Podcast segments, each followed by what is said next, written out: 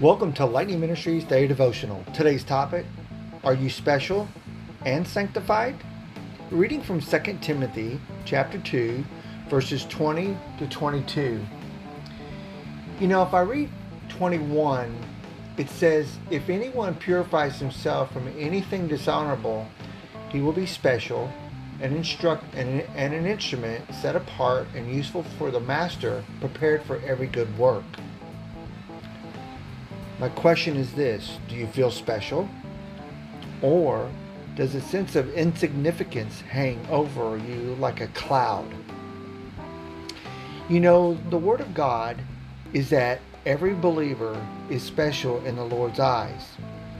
And God has set you and I apart for Himself.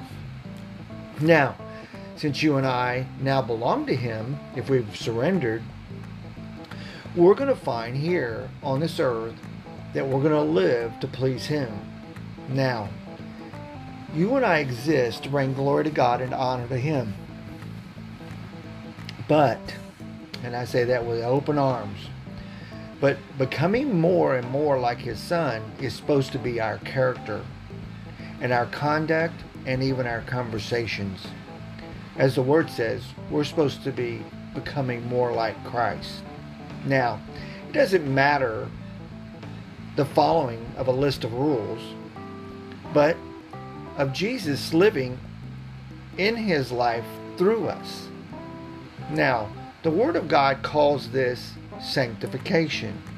Now, it's the process whereby the Lord continuously transforms us through the power of His indwelling Holy Spirit.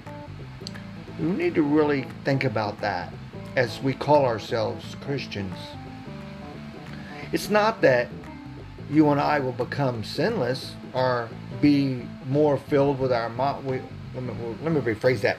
Or that we're going to be more filled in our minds with His Word and yield to the Spirit's leadership.